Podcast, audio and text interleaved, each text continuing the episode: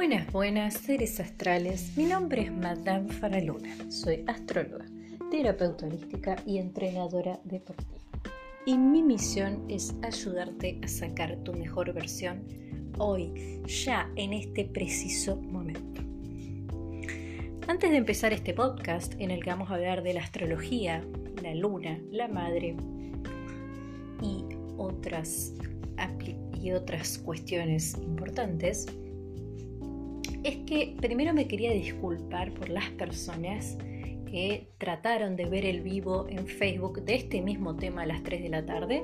La verdad que tuvo un problemita con internet, se cortó, pero también confío en el universo y sé que el mensaje no es enviado cuando no tiene que enviarse y llega cuando tiene que llegar. Bien, ¿qué es la astrología? La astrología es la ciencia que estudia la relación entre los astros y el comportamiento de los seres humanos. ¿Por qué le puse al, nombre del podcast la importancia de la luna? La importancia de la luna es porque la luna es nuestra madre nodriza. La luna es nuestra energía a disposición instantánea. A diferencia de los otros planetas que pueden estar en un mismo signo durante semanas, meses o años, la luna cambia de signo cada aproximadamente tres días.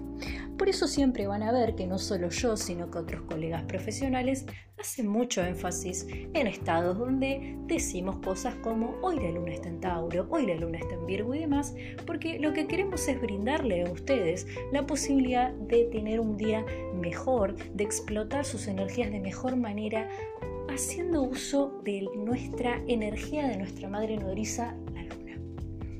Dicho esto, voy a comenzar. ¿Cuál es la importancia de la luna? ¿Por qué se habla tanto de la luna aparte de que es una energía instantánea? Se habla mucho de la luna porque la luna es nuestro mundo emocional, la luna es como vemos a nuestra madre, la luna es nuestro yo emocional. Qué tarea complicada, cómo damos amor y cómo necesitamos el amor y qué pretendemos en el amor.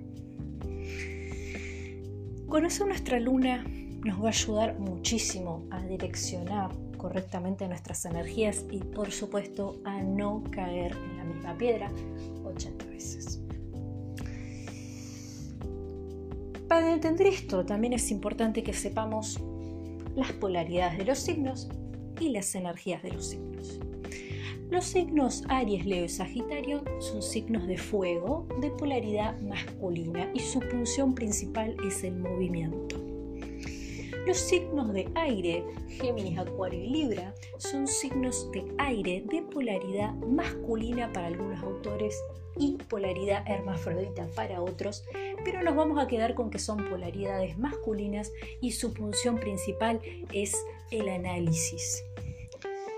Los signos de agua, cáncer, piscis y escorpio, son signos de agua de polaridad femenina y su función principal es su emocionalidad.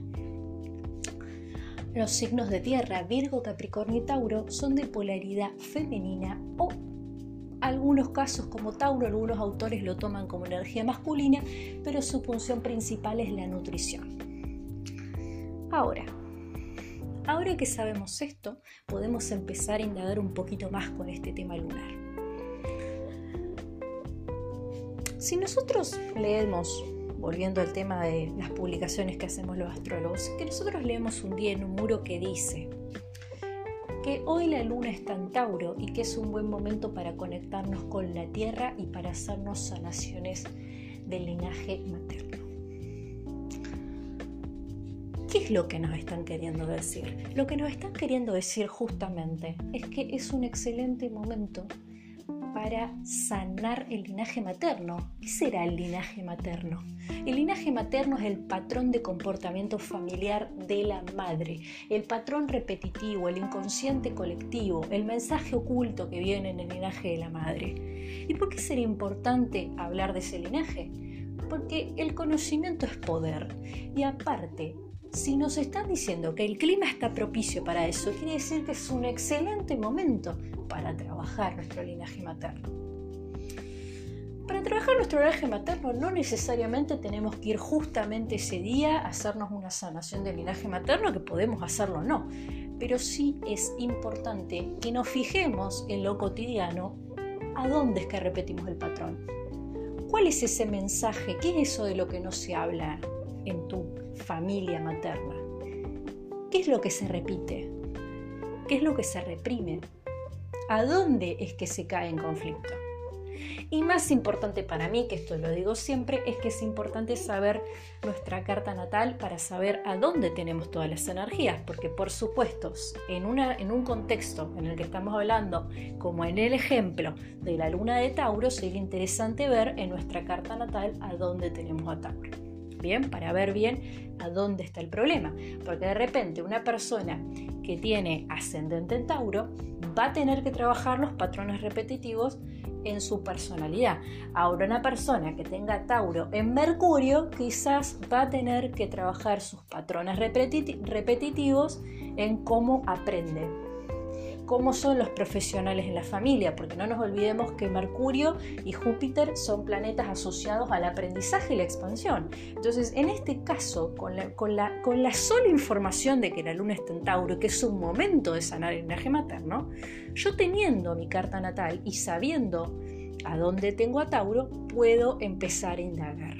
Por eso siempre es muy importante que se dirijan un profesional a la hora de pedir cartas natales, sesiones o tránsitos planetarios. El día de hoy, por ejemplo, que estamos a tanto como 13 de septiembre del 2020, la luna se encuentra en cáncer. Y mañana va a ingresar a Leo. ¿Qué es lo que le tenemos que sacar el jugo a esta luna en cáncer? La familia, la preservación afectiva, el hogar, cómo nos protegemos. Pero la familia y el hogar, ese es el ojo donde tenés que poner toda tu atención en una luna canceriana. Y esta luna cáncer les va a afectar a todos de manera diferente. Algunos, como pueden ser los signos de agua, cáncer, piscis, escorpio, los va a encontrar más sensibles. A otros los va a encontrar más introvertidos, a otros los va a encontrar activos y eso va a depender muchísimo de la configuración de su carta natal. Bien, volvemos al tema. Vamos a los signos y las posiciones lunares. ¿Cómo afecta o cómo predispone la madre a los signos lunares? Bueno, yo les voy a decir algo que no se los dice todo el mundo, que es que tu luna, tu signo lunar, el 80% de las veces, no el 100, pero el 80% de las veces es la misma, el mismo lugar a donde tu madre tiene su luna o es el mismo signo de tu abuela materna. Es decir, las personas que tienen, por ejemplo, siguiendo con este ejemplo, las personas que tienen luna en Tauro, seguramente la madre tiene la luna en Tauro o la abuela es de signo Tauro. Bien, la luna siempre es la energía emocional, trabajada o no. Si la luna no está correctamente trabajada, se repite de manera inversa. Siguiendo este ejemplo, una persona, una abuela de signo solar Tauro, es decir, por fecha de cumpleaños, no trabajó bien su sol, su energía vital, y su hija tuvo la luna en Tauro. Y su nieta tiene la luna en Tauro. Y una de las dos tiene que cortar el ciclo y asimilar la energía taurina. Esto también, el tema de asimilar, el tema de los patrones, el tema de las repeticiones, también los podemos ver en constelaciones familiares y también lo podemos llegar a ver en decodificación. Pero eso ya es otra cosa. Entonces, saber nuestra luna es conectar con nuestro yo emocional y vincularnos de manera sana. Ahora vamos a hablar del tema de las madres y los vínculos.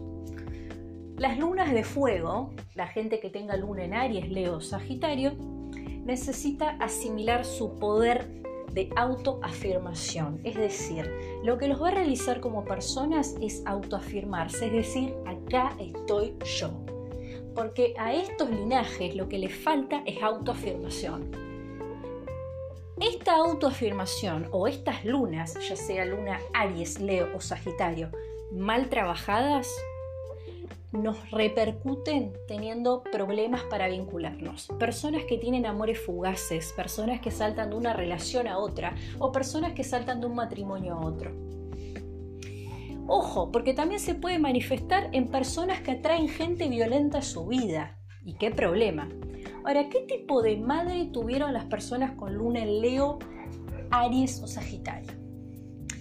Estas personas han vivido a su madre de tres maneras diferentes. O han vivido a su madre como una diosa empoderada, súper que puede con todo, independiente, inalcanzable, o han vivido a su madre como una persona muy activa que no está nunca en el hogar, o han vivido a su madre como una persona que viaja por todos lados y que no está en casa. Acá no queremos culpar a las madres porque las madres hacen lo que pueden, pero sí es necesario ser consciente del inconsciente para finalmente sanar. Vamos a las lunas de tierra. Las lunas en Tauro, Virgo y Capricornio. ¿Qué necesita la luna en Tauro, Virgo y Capricornio? La luna en Tauro, Virgo y Capricornio necesita estabilidad. La palabra clave de estas tres lunas es la estabilidad. La estabilidad financiera es muy probable que es la que no haya estado en el hogar. Es decir, han vivido a sus madres como personas carentes, como personas que carecen de abundancia y personas que probablemente no los hayan nutrido y no los hayan protegido como debían protegerlos. O, caso contrario, pueden haber vivido a la madre como una persona que sí les dio lo que necesitaban, pero que siempre implicó mucho sacrificio. Las lunas de, signo de tierra, mal trabajadas, y cuando digo mal trabajadas quiero decir que no están funcionando correctamente, nos hablan de personas cerradas, de personas con comportamiento escapista, de personas que le huyen al compromiso, de personas que no pueden crecer. Porque también cuando estas personas, volvamos al ejemplo de el tipo de madre que necesita ser salvada, este tipo de personas la niñez la vivieron tratando de ocupar un rol adulto o quizás tratando de ayudar a su madre por este tema de las carencias. Entonces no han vivido su niñez como debían vivirla y en la adultez son niños. Son niños que no pueden ser adultos. Y hay que tener cuidado con estos niños que no pueden ser adultos porque son esos niños que están eternamente abocados a su madre y nunca conforman su propio sistema familiar. Y esto es muy importante que lo sanemos si no queremos vincularnos de manera mala con la gente. Ojo acá porque también son esas personas que o no, no arman nunca un sistema familiar o tienen relaciones tóxicas. Por eso es importante sanar las lunas terrenales. Las lunas terrenales, algunas actividades que se les hace muy bien son las artes manuales, la pintura y por supuesto el contacto con la tierra, las plantas, la jardinería.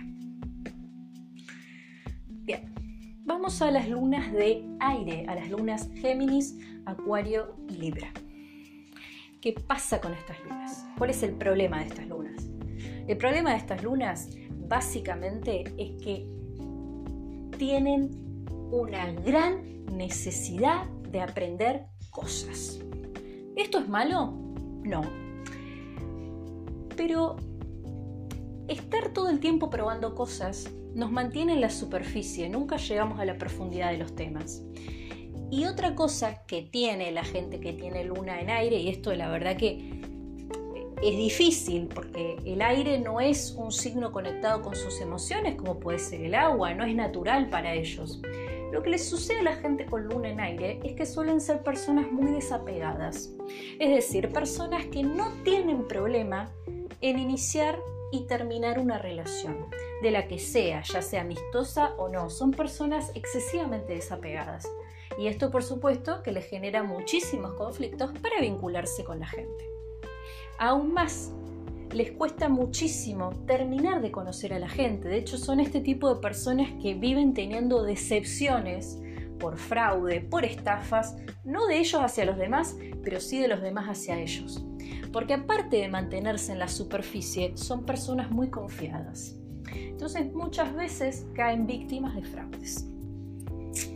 ¿Cuál es el tipo de madre que tuvieron estas lunas en aire? Han tenido madres multitask Y multitask no es solamente una madre que tiene mucha energía, hace muchas cosas, sino una madre que está todo el tiempo haciendo cosas. Madres que cambian todo el tiempo de profesión, madres que un día son mozas, otro día son, eh, otro día son vendedoras, otro día son ejecutivas, otro día son, no sé, cualquier profesión que se les ocurra. Son personas que nunca han visto a su, a su figura materna en un solo rol. Esto les genera algún tipo de confusión. O personas que su madre ha sido una persona que ha tenido muchos cambios de pareja. Y esto también a ellos les dificulta el tema de terminar de vincularse con el otro. ¿Cómo sí puedo trabajar las lunas en aire? Bueno, las lunas en aire, como ellos ya viven en lo mental y en lo analítico, ya viven en la información, las lunas de aire funcionan muy bien haciendo actividades que los conecten con su emocionalidad, es decir, trabajos en equipo, teniendo contacto con el agua, y haciendo cualquier actividad que esté lejos de su zona de confort. Si es una actividad que les implica el nada de uso de su capacidad de análisis intelectual, mejor, porque eso les va a ayudar a conectarse con sus emociones. Los signos de agua, Cáncer, Piscis, Escorpio. Estos signos no es necesario que vuelva a afirmar que son emocionales porque son súper emocionales porque el agua es el sentimiento, es la emoción. Así que estos signos sensibilidad tienen, entrega tienen, sacrificados con los que aman son, no son cualidades que tienen que desarrollar, pero sí tienen que aprender a protegerse. Porque estos signos mal trabajados son esclavos de sus emociones. Entonces es muy importante que aprendan a autopreservarse. ¿Qué problemas suelen tener las lunas en cáncer, escorpio y piscis mal trabajadas? Abandonos, estafas, ataques de ira bastante violentos, problemas de promiscuidad, problemas de adicciones y cualquier tipo de problema que se manifieste por no cuidarnos. También tienden a ser muchas veces salvadores de los demás y esto los pone en una situación muy incómoda porque no se pueden hacer cargo de sus propias vidas o tienen relaciones de pareja manipuladoras o muy tóxicas que todo el tiempo están logrando que hagan lo que ellos quieren. Entonces es muy importante trabajar estas lunas. Estas lunas igual, bien trabajadas, tienen muchas cosas buenas, porque estas lunas son ideales para este tipo de trabajos. Son muy, muy, muy ideales para eh, todo lo que tenga que ver con la, parapsicología, todo lo que tenga que ver con lo energético, el reiki, medium, tarot. Estas lunas son buenísimas para esto. ¿Cómo vivieron estas lunas a la madre? Estas lunas vivieron a su madre como una persona muy entregada a la comunidad, sacrificada, pero muy sacrificada. O son lunas de gente que no conoció a su madre biológica. También estas lunas están relacionadas con nacimientos que no se dieron y también están ultramente relacionadas con secretos en familia, secretos de amantes y demás. Estas lunas las traen porque estas lunas son sensibles, vienen a ver lo que no se vio. Y ahora yo me pregunto, ¿esto tiene arreglo? Pero por supuesto. Y el primer paso es conocer nuestra carta natal. Y antes de conocer nuestra carta natal, el primer paso es conocer nuestro ascendiente y nuestra luna, que son nuestros grandes direccionadores energéticos y guías de vida. Una persona puede ser del signo que quieras, puede ser Aries, puede ser Géminis, puede ser Escorpio, puede ser Sagitario, puede ser lo que quieras. Pero si esta persona no conoce su luna, no conoce sus necesidades afectivas. ¿Qué necesita una luna en signo de fuego? Moverse, conocer cosas, liderar, autoafirmarse. ¿Qué necesitan las lunas de tierra? Necesitan estabilidad financiera, económica y de hogar son la palabra del hogar mismo, necesitan estabilidad. ¿Qué necesitan las lunas de aire? Necesitan conectar con sus emociones, dejar su cerebro aunque sea cinco minutos al día. Necesitan aprender a comprometerse. ¿Qué necesitan las lunas de agua? Las lunas de agua necesitan aprender a controlar sus emociones. Bien. Voy a terminar este podcast acá, porque si no se va a hacer muy largo. Me vuelvo a disculpar con las personas que se conectaron a las 3 de la tarde, pero la verdad por problemas de internet y señal de fuerza mayor tuve que dar de baja el video porque tuve problemas para reproducirlo. Antes de terminar, quería invitarlos a participar de la terapia gratuita Hablemos de nuestra luna, que se hace todos los viernes a las 4 de la tarde, donde vamos a trabajar justamente de este tipo de cosas y vas a terminar aprendiendo a direccionar tu energía lunar. También los quería invitar al seminario gratuito que voy a dar el 30 de septiembre sobre qué son las terapias holísticas. Voy a hablar con tres profesionales más excelentes y vamos a hablar de Reiki, astrología, decodificaciones y fisioterapia. Y no te podés perder, y esto ya es para aficionados por la astrología, para estudiantes de astrología interesados, no te podés perder el taller el 30 de septiembre a las 4 de la tarde, El Camino a Marte. En el camino a Marte, para los que no saben, Marte es el planeta de la acción, es el que nos dice, bueno, a partir de acá arrancamos. En este taller vas a aprender a direccionar tu energía marciana y más importante, vas a aprender a saber de qué manera pelear por lo que quieres.